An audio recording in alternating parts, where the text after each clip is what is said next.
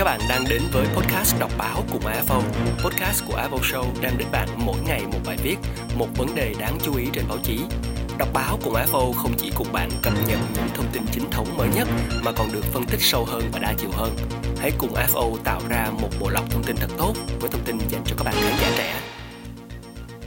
Các bạn thính giả thân mến và ngày hôm nay trong à, đọc báo cùng AFO thì chúng ta cùng đến với chuyên trang vấn đề và sự kiện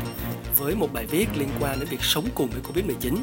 Có thể thấy là biến thể Delta đã dẫn đến các đợt bùng phát Covid-19 mới ở nhiều nơi, nhưng mà đại dịch này theo quy luật sẽ sớm chuyển sang một hình thái mới, một bệnh đặc hữu mà ta có thể sống cùng. Chúng ta cùng đến với bài viết của tác giả Yên Lam.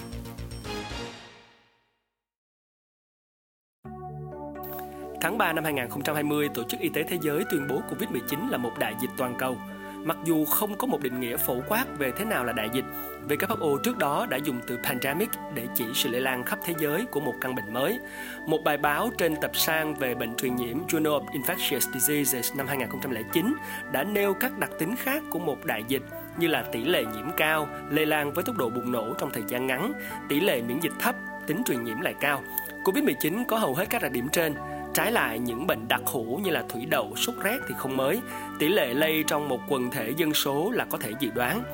Theo Trung tâm Kiểm soát và Phòng ngừa Dịch bệnh CDC của Hoa Kỳ, bệnh đặc hữu dùng để chỉ sự hiện diện liên tục và phổ biến thường xuyên của một căn bệnh hoặc tác nhân truyền nhiễm trong một phần quần thể dân số tại một khu vực địa lý. Nói với tờ New York Times, hồi mùa xuân thì giáo sư bệnh truyền nhiễm và dịch tễ học David Hyman cho rằng trở thành bệnh đặc hữu là sự tiến triển tự nhiên của rất nhiều bệnh truyền nhiễm đã gặp ở người từ lao cho đến HIV. Chúng ta đã học cách sống cùng với chúng, cách đánh giá rủi ro và cách bảo vệ những người cần bảo vệ. Giờ thì chỉ còn chờ xem những gì lịch sử dạy ta có thể áp dụng thế nào với dịch Covid-19. Theo nhà nghiên cứu miễn dịch học và bệnh truyền nhiễm Jonathan Grant của Đại học Harvard, nếu nói COVID-19 sẽ trở thành bệnh đặc hữu có nghĩa là dịch bệnh sẽ không kết thúc bằng việc virus biến mất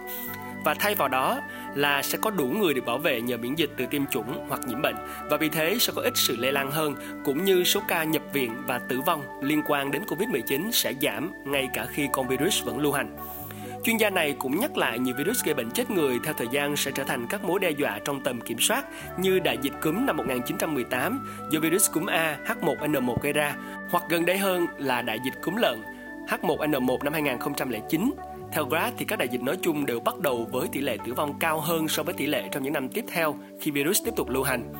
Mặc dù là tỷ lệ tử vong giảm là do nhiều yếu tố, một trong những yếu tố then chốt là việc tiếp xúc với mầm bệnh trong lần đầu tiên sẽ mang lại sự bảo vệ ở một mức độ nào đó trước việc tái nhiễm và trở bệnh nặng nếu thực sự tái nhiễm. Đây cũng là sự bảo vệ mà vaccine mang lại. Mức độ và thời gian bảo vệ miễn dịch nhờ tiêm chủng hoặc miễn dịch tự nhiên, cách thức chúng ta tiếp xúc với nhau và độ lây lan của virus sẽ là các yếu tố quyết định thời điểm chuyển từ đại dịch sang bệnh đặc hữu của COVID-19. Đây là những chia sẻ của Grad trong bài phỏng vấn đăng tải trên website của trường y tế công Harvard TH Chan vào ngày 11 tháng 8. Chuyên gia này cũng thừa nhận các yếu tố nói trên đều là biến số, chưa biết miễn dịch trong bao lâu và virus tiến hóa mạnh lên đến mức nào. Việc giữ khoảng cách và đeo khẩu trang có được à, duy trì hay không nên chưa thể dự đoán thời điểm Covid-19 không còn là đại dịch. Nhìn lại các dịch bệnh trong quá khứ thì có thể thấy việc SARS-CoV-2 vẫn tiếp tục hoành hành là tương phản với những gì đã xảy ra với đợt bùng phát dịch SARS cũng do virus corona gây ra hồi đầu năm 2003 và dịch do virus Ebola ở Tây Phi vào năm 2014 khi các biện pháp y tế công cộng cuối cùng cũng đã ngăn các virus này lây lan và chấm dứt cả hai đợt dịch đó. Trường hợp của Covid-19 có thể sẽ khác với các đại dịch trước đó vì cách phản ứng không đồng nhất trên thế giới. Chỗ thì theo đuổi chính sách Zero Covid, nơi thì ứng phó hạn chế, cũng như khác biệt về độ sẵn có của vaccine và tỷ lệ tiêm chủng. Vậy thì kịch bản lạc quan nhất là gì? Trong bài viết virus corona sẽ tồn tại mãi và đây là cách chúng ta sẽ sống với nó. Kibush Saratran của The Atlantic cho biết trước khi virus SARS-CoV-2 chỉ có 4 chủng virus corona được biết đến và tất cả đều gây cảm thông thường. Việc tái nhiễm các virus này là có xảy ra và được quyết định bởi kết quả của một quá trình song hành. Sự miễn dịch với virus của ta giảm dần trong khi con virus tiếp tục tiến hóa.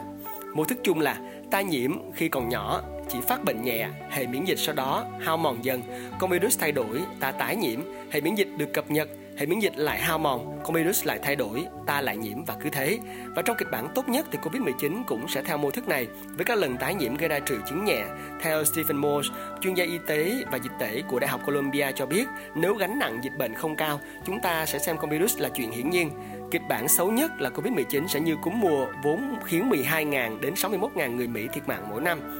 Việc Covid-19 chuyển từ đại dịch thành bệnh đặc hữu cũng liên quan đến tâm lý. Khi ai cũng đã có miễn dịch với SARS-CoV-2, việc được chẩn đoán mắc Covid-19 cũng bình thường như viêm họng hay cúm. Không phải là tin tốt, nhưng cũng không phải là lý do để sợ hãi, lo lắng hoặc là bối rối.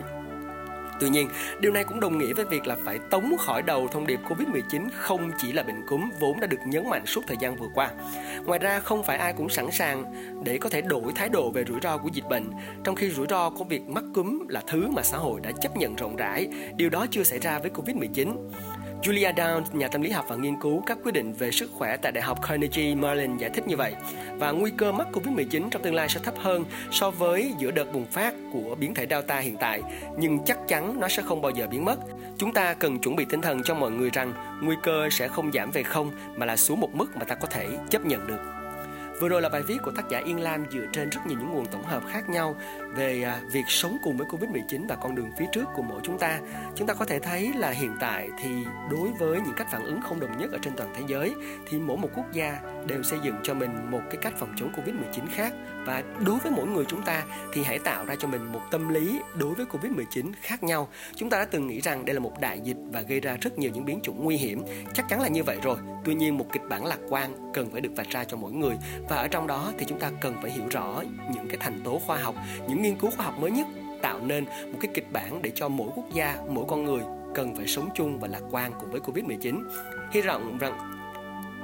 Hy vọng rằng bài viết này cùng với những thông tin khoa học và được nghiên cứu à, một cách rất là chỉnh chu và bài bản sẽ đưa cho các bạn những cái thông tin xác thực nhất cũng như là để mở rộng đường suy nghĩ của các bạn đối với cách mà chúng ta sống cùng với Covid-19. Hãy chuẩn bị cho mình một tâm lý và việc tiếp cận được thông tin đúng, tiếp cận những thông tin tích cực mỗi ngày là một trong những cách đó. Cảm ơn quý vị và các bạn đã đến với đọc báo của AFO.